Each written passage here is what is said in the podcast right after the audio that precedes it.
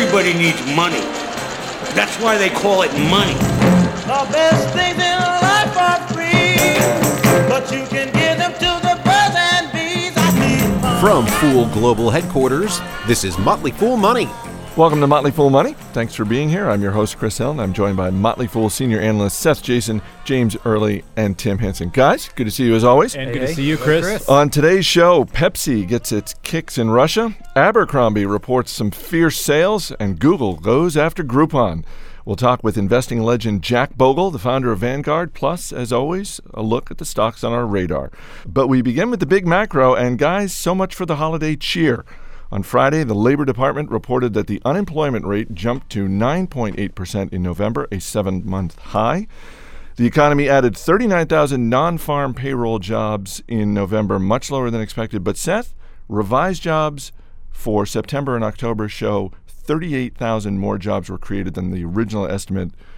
Break down the numbers for us, please. That's the number I actually look for because the, the, earliest reports, and that's the headline number we're seeing today. Those are those are often revised by you know up to 60 or 1,000 jobs uh, either direction. Although lately it's usually been in the up direction. So we had about 20,000 uh, per month for the, the prior two months uh, upward revision. So that's uh, that's better. But this headline number isn't great. And um, I mean, I guess it's it's a job gain that's better. I'm not sure what analysts were expecting. Uh, I, I, I'm not privy to what their hopes and dreams are. Uh, but when I look at this report, as I usually uh, do, I see uh, that the trend in uh, in temporary help, which is kind of a leading indicator for the economy, but although it's not the highest quality employment, was up 40,000 in the month. Uh, healthcare, which had been a source of strength for a long time, only inched up, you know, 8,000 jobs. In retail trade employment, according to the report, fell 28,000 at department stores and others, it looks to me like uh, many of the companies out there that are the retailers we, we know they're cutting prices. We see that in the news, mm-hmm. and it looks to me like they are trying to offset those price uh, those price cuts by keeping their uh, staff very slim over the holiday season. Doesn't sound like it makes sense, but th- that's the best guess I have. James Early? Yeah, the retail is, is pretty interesting because we did have, have fairly strong sales, but yet they're, they're not hiring. The job stuff t- to me is, is, is still a non sequitur. We have 9.8%, the highest unemployment, uh, at least uh, for now since April. But then, according to the Wall Street Journal, the four week moving average of jobless claims is actually the lowest since August of 2008. So, so maybe these people have just given up and, and, and forgotten about looking for a job. But I just don't know that we have enough tea leaves to read here yet. Tim? Well, we've talked in the past about how businesses in the United States were sort of holding off on capital spending yep. and on hiring, and that's just appears to still be the case. There's no certainty; they're not hiring, and that's gonna that's gonna hold off the any any sustainable recovery. Well, and the other big macro story is the ongoing crisis in the EU. Um, a lot of anxiety over the situation in Ireland. Uh, there's concern that Portugal may be next in line for a bailout. Not Portugal. Who would have thought? There was my port drinking habit. One of the you're, you're a global guy. What, what are your thoughts on? Well, I mean, this is this is fascinating in a lot of ways for for a nerd like me. You know, basically, we, we, we talked in the past about you know what is the future of the euro, and that's yep. really what's hanging in the balance right now. When it comes to Europe, the reason they're going through all these bailouts, they let Iceland collapse. And the reason they let Iceland collapse had no ties to the rest of Europe. If Ireland were to collapse or Portugal were to collapse, it would cause widespread banking failures across Europe and cause the EU to rethink the entire euro currency as it stands now, they have no way to get out of the euro. And the current generation of uh, political uh, people in political power there were the ones who created the euro. And I think, you know, speaking um, politically, they want to have legacies, and the euro they see as their legacy. Uh, Jean Claude Trichet, the European Central Bank president, um, basically made unlimited money available to European banks this week. And you know, while that caused a sell-off in the European in the U.S. market when Bernanke said he would do it, Europeans apparently are very fired up about the fact that they're going to be printing unlimited money. But it's basically just going to come down to uh, can these politicians preserve the euro or stay in power long enough to preserve the euro before they get voted out by all the angry people in Europe if you're asking yourself the the dumb question that I always ask myself, not being that smart, which is why does this matter in any of these countries? The reason is once you're locked into this multi-country currency, you do not have access as a country to the tool that is uh, the the only way to get out of of, of these bad The economic only reason situations. Argentina is still around today. Yeah, which is to devalue your currency either all at once or gradually. Uh, they cannot do that, and uh, countries like Spain, uh, Portugal, and Ireland certainly cannot increase productivity enough to compete with the Germanys, et cetera. So they are really they're stuck in a really bad place. James? Well, you know, on, on the topic of Ireland, there's there's always a, a freeloader in every group. Uh, you know, on the show panelists, obviously me. Um, but what, what, what's uh, worse is is that the Irish banks are actually. This is to Tim's point. I, I read the most exposed to uh, to uh, Spain, Portugal, and Greece. In other words, they're the ones who who lent all that money to, to these sketchy countries. Well, the UK is even concerned. You know, a lot of people say, "Oh, the UK made a great move. They stayed out of the euro. They've got the pound. They're going to be great." But their banks bought an enormous amount of European debt. Some of the UK has said they'll even step in to help Ireland because if the euro goes down and all those loans blow up, the UK banks are going down It's, too. it's so funny because nobody really likes Ireland, but but they have to. What are you talking Well, about? we said I think I said this last week, which is that Ireland has long just been the leech on the EU. You know, in the early days, they got all this money and they did no, and they just built up their country. They had a great economy. Then they overspended, and now they're being uh, bailed out again. They're just a total leech on this this union. What am I? What am I in like 1870s New York or America here? Leave the poor Irish alone. We got a couple of My home Irish country guys is right just here. taking a pounding Look at here. the size of his head. We know exactly where he's from. um, at, at what point? At what point does Germany just say, "Enough! I'm out of here. I'm." Uh, uh, Well, I'm there's done." no there's no legal way for them to even do that. Uh, that so in order for, for Germany to bail out on the European Union, they would have to amend all of the treaties that are governing the union, which among other things requires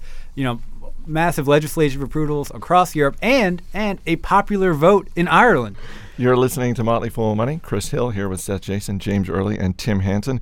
Guys, some good retail news this week. For the first time in history, sales on Cyber Monday surpassed $1 billion. Uh, Seth, you're our retail guru. How big an indicator is this for the holiday I'm season? so sick of Cyber Monday. Does anyone care about Cyber? That was, a, I think that We was a thing back Cyber when nobody Come spent on. online. I don't think that. I don't think the Cyber Monday uh, number matters except much to. Uh, to media pundits who are who are really sad because they can't talk about Black Friday uh, uh, anymore. But um, to me, what's more important is how much money is continuing to to be spent online, and companies like Amazon are, are still growing at rates far in excess of their bricks and mortar peers, and, and that's a very interesting trend. So uh, that's the trend I would look for, and Amazon is, is one of the leading companies. There was one interesting nugget in the data about Cyber Monday for people who say this is that crossing the one billion dollar threshold is a sign of consumer strength. Uh, it, while uh, sales were up 16% in Cyber Monday, uh, the number of actual buyers declined 4%. So the thing that drove the growth was average selling price, which speaks to Seth's point that people are getting more um, comfortable buying things online, particularly big ticket items. But there was no broad consumer strength. The number of buyers actually went down. And, and also that people who have money continue to have money. A truism that has governed the world for eons. Target reporting same store sales in November up 5.5%, well above analyst expectations. Abercrombie and Fitch, same store sales up 22% in November, and the stock jumped 11% on the news. Seth, those are some fierce numbers. Well, Abercrombie did so so Should we bad for explain the so f- should we explain the fierce The reference? fierce thing is when I went to their investor relations page uh, for the first time a couple of years ago, I guess, or I don't know how many years ago it was, uh, to directly get a press release instead of getting it from some other source. I didn't know I was on the investor relations page because there was this giant shirtless dude and just the word in red "fierce" written across or near his pecs. Did, did you enjoy the picture? I did not. I went to the Guess Investor Relations page, which I recommend to everybody uh, as, a, as a far superior alternative. I, I was hoping to find something to make fun of Abercrombie for in this uh, release, but I, I couldn't really find much. I, I actually called the phone number and listened to it, which is something the reporters out there don't normally do, to see what was going on beneath the surface. Now, I will say that Abercrombie did not tell us much about the discounting, and I assumed that they that they cut prices quite a bit to get people in there. All they said was that average retail unit uh, unit was uh, down three percent, which isn't bad considering the sales growth they had, and that they did indeed plan this to be their strongest month, which means they probably blitzed everybody they could think of with uh, advertising, with circulars, etc., uh, in order to get them all in this month. And and they hint that they're going to give up some sales in the coming months, but it's still a pretty good report from a company that was struggling for a long time. James? Yeah, the, the teen retail in general was was, was really hot, as, as as Seth obviously knows. I mean, you don't. I spend your- so much time with Yeah. the teenagers in the mall. You're you're, you're definitely. I saw Uh, Seth in Hot Topic the other day. Yeah. hey, that place has got great sales because nobody's buying anything. All right, if you had to own one of these stocks and hold it for the next five years, Target or Abercrombie, Tim? I'd say Target. They've been putting up incredible numbers in the U.S. Um, and that, that new card, I think we talked about this last week. Their new loyalty card has Yep. been doing really well. So that was a nice innovation. James? I might go off script and say Aeropostale, the imitation or quasi imitation Abercrombie. Who disappointed? Yeah, well, well, if we're going off script, I'm saying Walmart. Co-CEO left. script. Stock is down like 14 percent. Seth? Uh, I'll stay on script and go with Target. Abercrombie is uh, entirely dependent on, on a fad continuing for years, and, and their business is to be the most expensive player in that fad group, and that's not a good position. Coming up, is Google getting a good deal if it spends $6 billion on Groupon?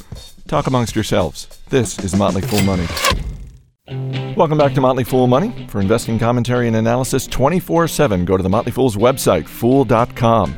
Chris Hill here in studio with Seth Jayson, James Early, and Tim Hanson as we dig into some of the companies making headlines this week. Guys, numerous reports that Google is looking to acquire Groupon, the popular daily deal site, for anywhere from five to six billion dollars. Uh, what do we make of this? Groupon is a private company, so um, w- w- I, I, I think there's a very, very happy guys who started Groupon. Yeah. yeah, I A would 30 think- year old founder or something? Sure, Come on. Good What- for him. But if you're a Google shareholder, are you excited about this? There's, well, you're used to them just spending wild sums of money on things that may or may not make Does sense. it even matter if this is a wasted six billion? CNB I don't think the average Google shareholder cares. CNBC was reporting this week that uh, what makes Groupon attractive as an acquisition is they apparently have an amazing gross margins, 50%, somewhere in that neighborhood. Show us the books. Well, you know, I don't think it's the margins that attracted Google so much. I think it's the fact that they think that they can take Groupon's business, which has been, by all accounts, anecdotally successful. Again, we don't know the numbers. We Yep. don't know how they're booking their revenue or recording their margins, but and then better target it. Um, from what I know about Groupon, they only they do one deal a day, and it's just they blast out the deal in that city to the people who have signed up. Yep. I, I I assume what Google would want to do is know what, obviously, because Google watches you at all times by peering through your window, um, they would know what you actually want a deal for, and then better match the con- uh, the coupon with the the um, consumer. And that's why I think it's an epic fail if they get it. Because, well, one, I won't go into how, I think Facebook knows better things about you and could do something better. Mark Zuckerberg is creepier. Yeah. Knows more. But but I think that that the reason Groupon sort of works is there's one thing per area, right? And if you start blasting people with with with a Mm-hmm. Stuff they variety of actually extra stuff, that that I think you kind of dilute the buzz. Uh, I, I don't see how it That works. may be true. That at, may at be least true. not for six billion dollars worth of value. James? I I see Groupon as an evil tool that preys on the weak. I mean, if you look, Oh look yeah, it's definitely first of that. all, the average discount is 50%.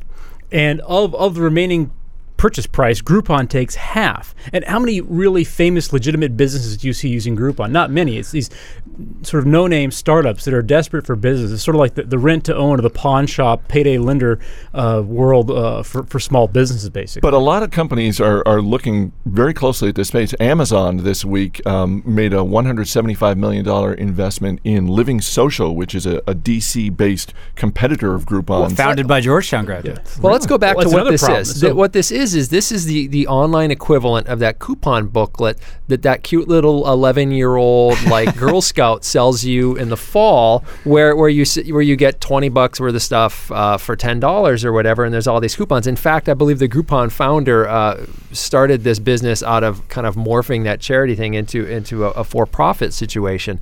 And so there is really no moat here, although I have to say that the, the name Groupon works so well that that may be as much moat as they need for a while. Well, there is no moat to, to speak on that. The Living Social founders, um, I was reading the, the bio because I was interested as, as a Georgetown alum myself Yep. about how they founded this company, which seems to be doing well.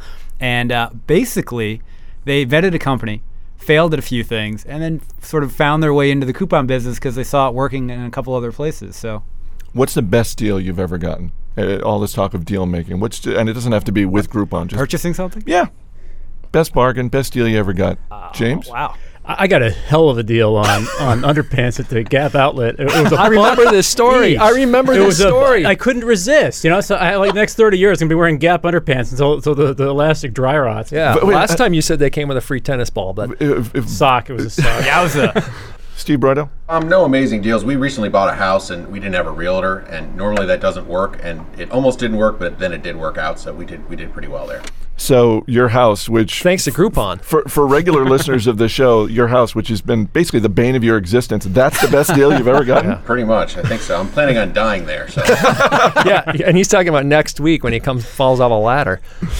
All right, let's move on. Pepsi has bought a controlling stake in Wimm-Bill-Dann, a Russian food and beverage company. Pepsi spent 3.8 billion dollars to get it. Tim, is this a good deal?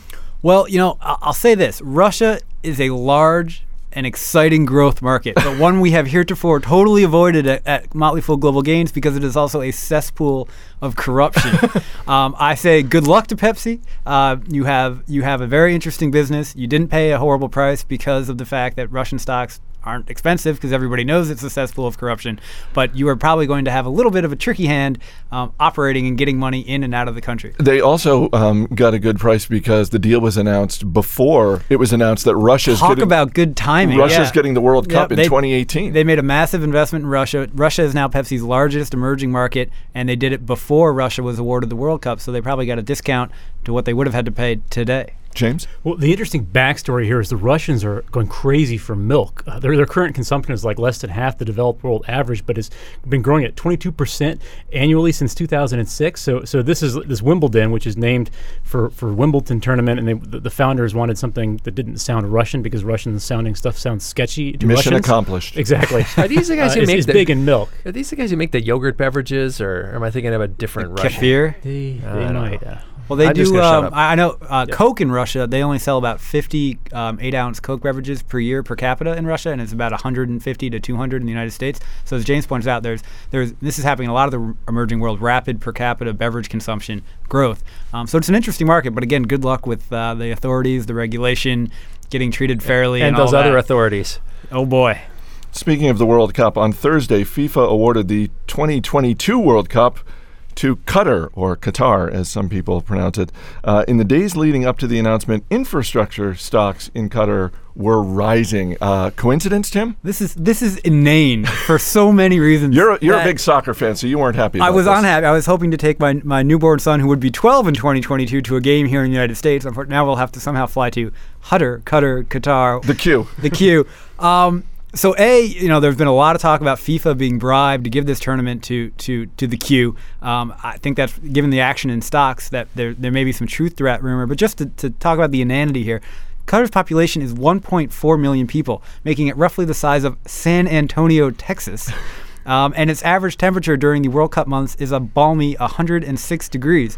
San Antonio, Texas. Apparently, in addition to building 16 stadiums, which they'll never use again, they will air condition the entire country. I mean, this is an environmental That's warming the earth by three degrees. Oh, I, oh, The, it, it- once they build the air-conditioned stadiums, that's all going to be taken care of. I, uh, you know, having been to, I, I flew through Doha earlier this year, and I will say this about is, Doha. is that the big city? That's the big city. So Okay. it's desert, city, desert. That, that's all. That's basically uh, the cue for you in a nutshell. But it's a fascinating airport. I likened it to the um, the pub in Star Wars because The cantina? the canteen because basically you can see you can see every type of person from the world is crossing paths in Doha. I was the American-looking blonde gentleman passing through, but there are people going to Sub-Saharan Africa, the Middle East, India, Asia, Europe, Latin America. It's it's a true crossroads. So it's it's an, a fascinating city, but I don't think a good choice for the World Cup. The guys will be back later in the show to talk about the stocks that are on their radar, but we want to hear from you. Are you a Groupon fan? What's the best deal you've ever gotten? Email us at radio at fool.com. That's radio at fool.com. Fortune magazine called him one of the investment giants of the 20th century. Coming up, we'll talk to Vanguard founder John Bogle about investment illusions and the problem with your mutual fund. This is Motley Fool Money. Money isn't everything. There's no two ways about it. Welcome back to Motley Fool Money. I'm Chris Hill. Fortune magazine called our guest one of the investment giants of the 20th century. Time magazine named him one of the world's 100 most influential people, and yet he still comes on our show. John Bogle is the founder of Vanguard, the largest mutual fund company in the United States. He's the president of Vanguard's Bogle Financial Markets Research Center and the author of nine books.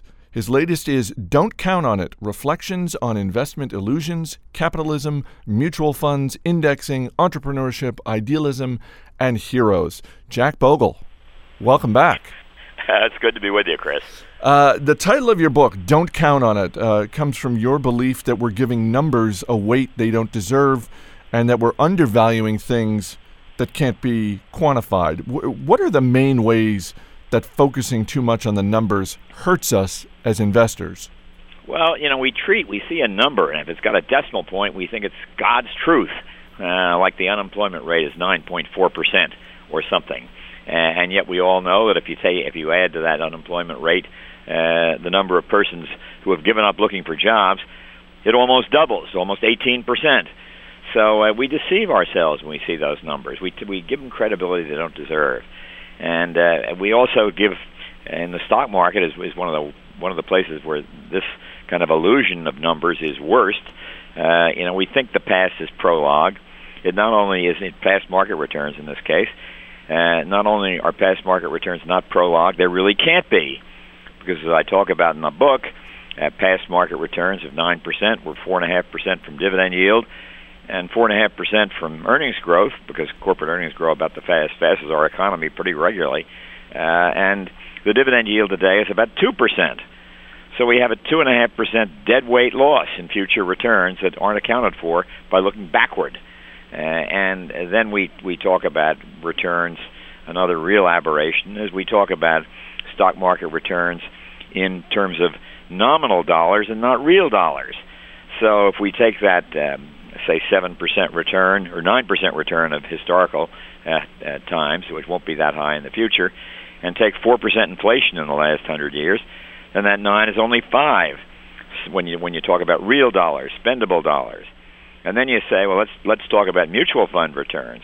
Well, mutual funds are charging give or take around 2% a year counting their expense ratios, counting their portfolio transaction costs. We transact business as speculators in this industry to a, to a remarkable extent, and sales loads, and that's about 2% a year off that 5 So now we're down to 3 and I haven't even got to taxes yet. You're listening to Motley Fool Money. We're talking with Jack Bogle. His new book is Don't Count on It. I want to get your thoughts on uh, a recent article in the New Yorker magazine. Um, it was entitled What Good is Wall Street? Um, the author, John Cassidy, points out that the financial services industry, which is the most profitable industry in America, doesn't design, build, or sell anything tangible.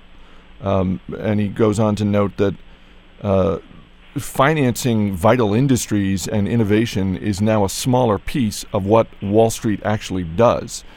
Um, you've said that on balance, the financial system actually subtracts value from society.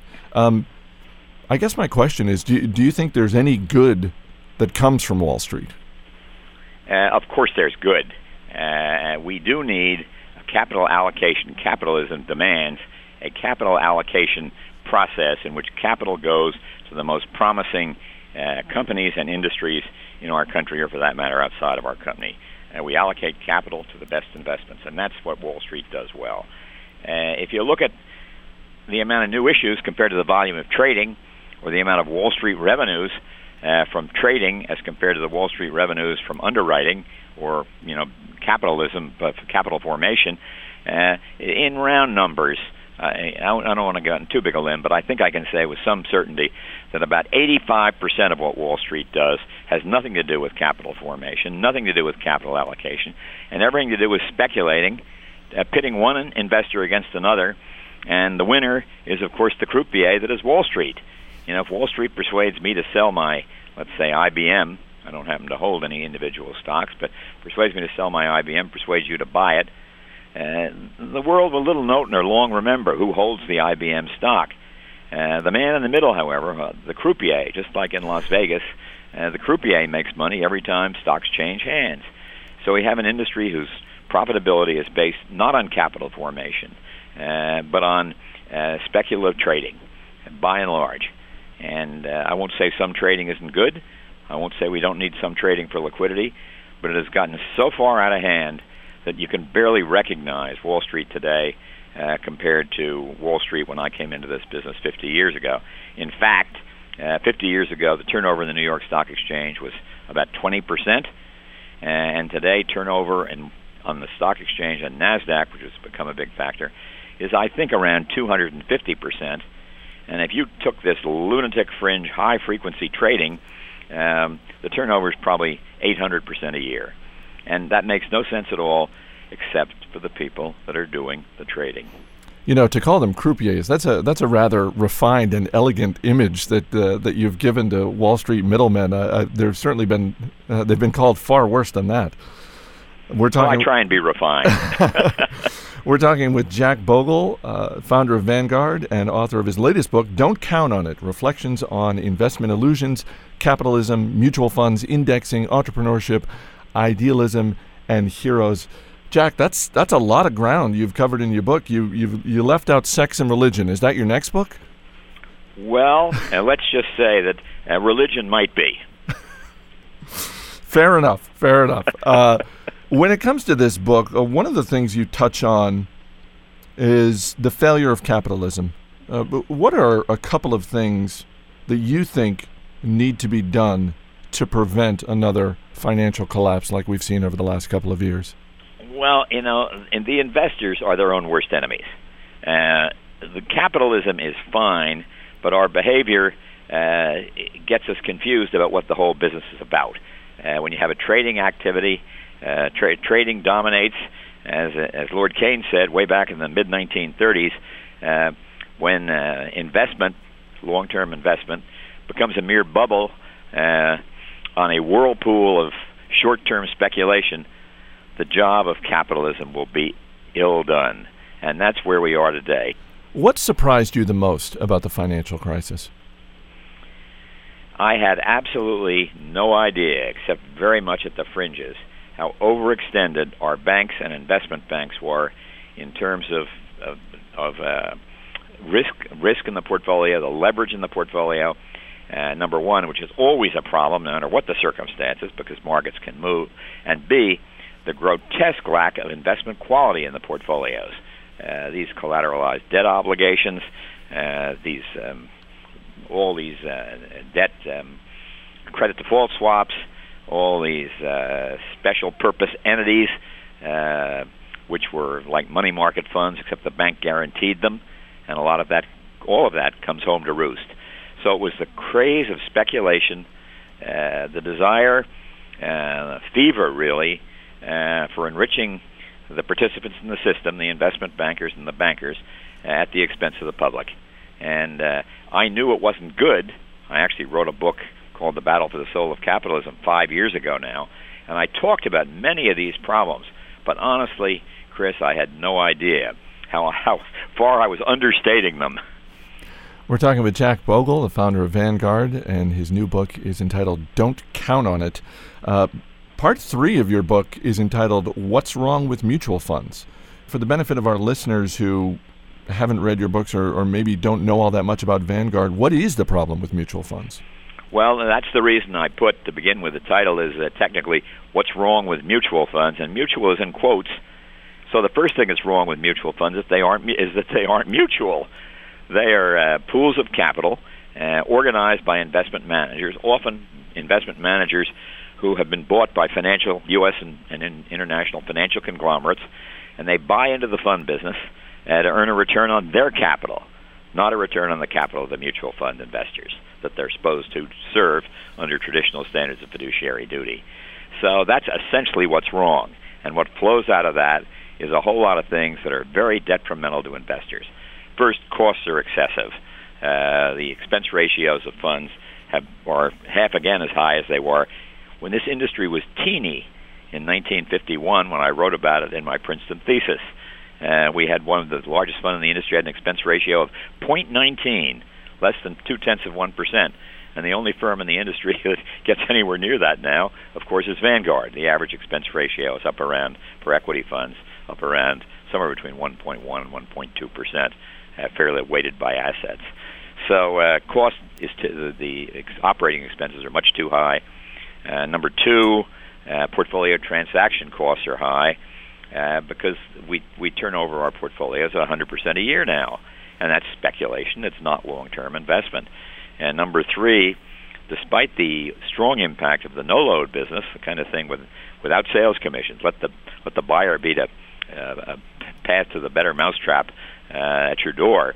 uh, the uh, uh, we have uh, about two thirds of all mutual fund sales are made with sales loads, and that, of course, greatly depresses the investor's future returns. So, in all those ways, we've gone off the wheels. Uh, heavy, heavy cost, an emphasis on speculation rather than investment, and still relying on an industry built on marketing rather than management, or an industry, as I've said in another book, uh, much too focused on uh, salesmanship and not enough focused on stewardship. The book is Don't Count on It. And Jack, before we let you get away, we need to wrap up with a round of buy, seller, hold. Uh, let's start with President Obama's bipartisan deficit commission recently proposed this buy, seller, hold, raising the retirement age. Buy. Why? Because it was put in when the average life expectancy was probably 60, and now the average life expectancy has crept up to about 80, and we don't recognize that in our retirement plans. A and B, you know, they, it was put into effect when a lot of people actually worked, sweated, uh, did hard labor, and uh, that's only a very small part of what we do in the United States today. We, you know, we're doing pro- providing services, even financial services, that aren't physically demanding. And uh, I like to think that my mind is still good enough. I'm 81, and uh, I'm not going to retire, maybe ever. I don't know. Uh, but um, it, it's uh, it's different in demographics. Uh, the world is different in demographics and, di- and different in duties. One of our writers at the Motley Fool recently wrote about this and sparked a big debate on our website. Buy, seller, hold, eliminating the mortgage interest deduction. Definitely eliminate, but only at certain levels. You know whether that ought to be two hundred and fifty thousand dollars, where you get it up to two fifty and not beyond. You know, I think we tend to talk in all or nothing terms, but that would be a reasonable thing to do. You're known. So buy. Okay, that's a buy then. You're known for your long-term time horizon, uh, but a lot of people see this institution as threatened or possibly even outdated. Buy, seller, hold, marriage. Buy marriage. Look, the basic family unit uh, has per- survived centuries. Uh, it's faltering a little bit. I think Time magazine said it was all over.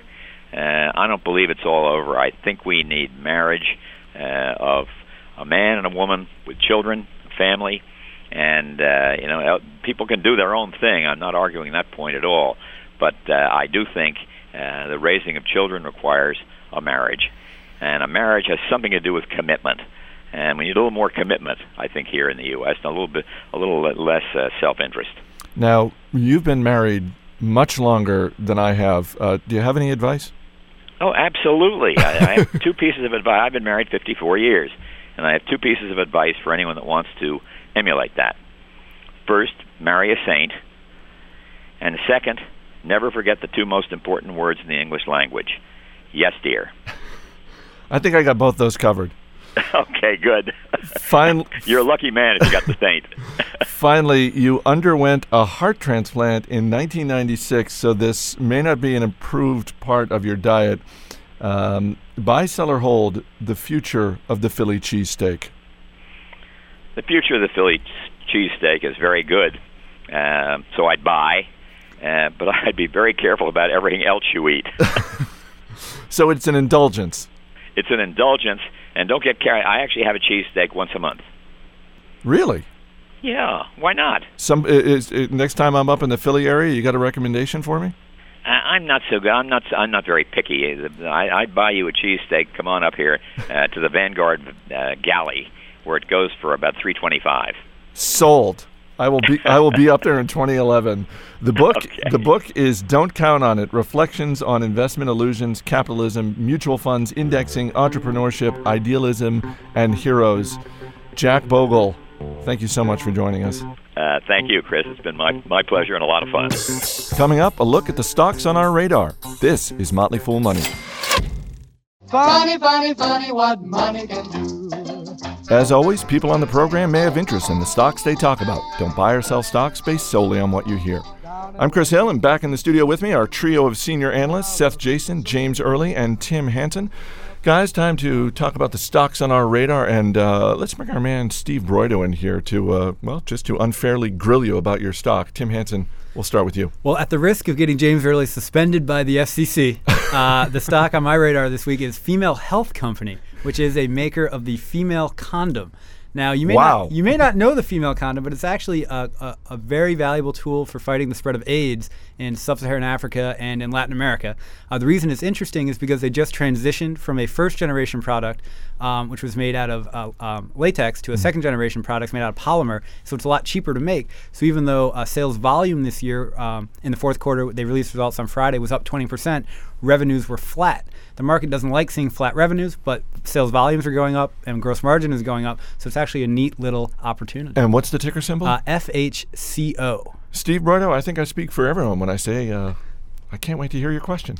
Um, I guess my question is, as a recent father, Tim. Um, no, that's not my question. Um, my question is, uh, it- it- adoption of the. I mean, is that really taken off? That product in this country doesn't seem to have. It, is it going to take off elsewhere? Well, that's true. That's why I think there's an, a misunderstanding of the stock. I think a lot of people say, you know, I've never seen, you know, a c I could get in a lot of trouble here, but I've never seen a, a female condom in the United States being used, um, you know, or is not popular here. or But even that- in a store. Or even sold. or even sold. I mean, they are. You can find them, but they're very they're easy to find at clinics as like giveaways. The government Oh. is really subsidizing these because they have a couple advantages. Like, you know, a a lot of the times.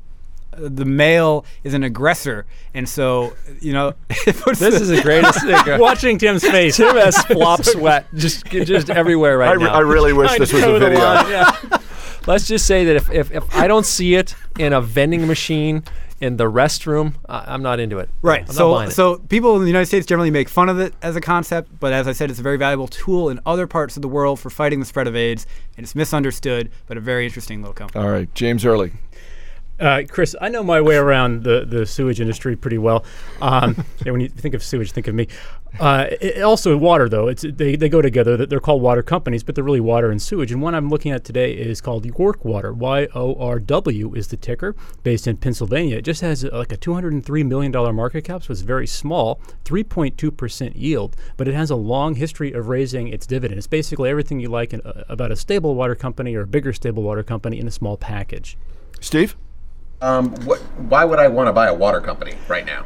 Steve, uh, in in a recession, for instance, uh, nobody's going to cut back on on flushing the toilet, for example, on on doing laundry, things like that. Water is one of the most resilient uh, businesses or industries we have. So it's it's very stable. It's not sexy. Returns are regulated. You can't just charge whatever you want. Uh, but but the benefit is you essentially have a monopoly if you're a water company.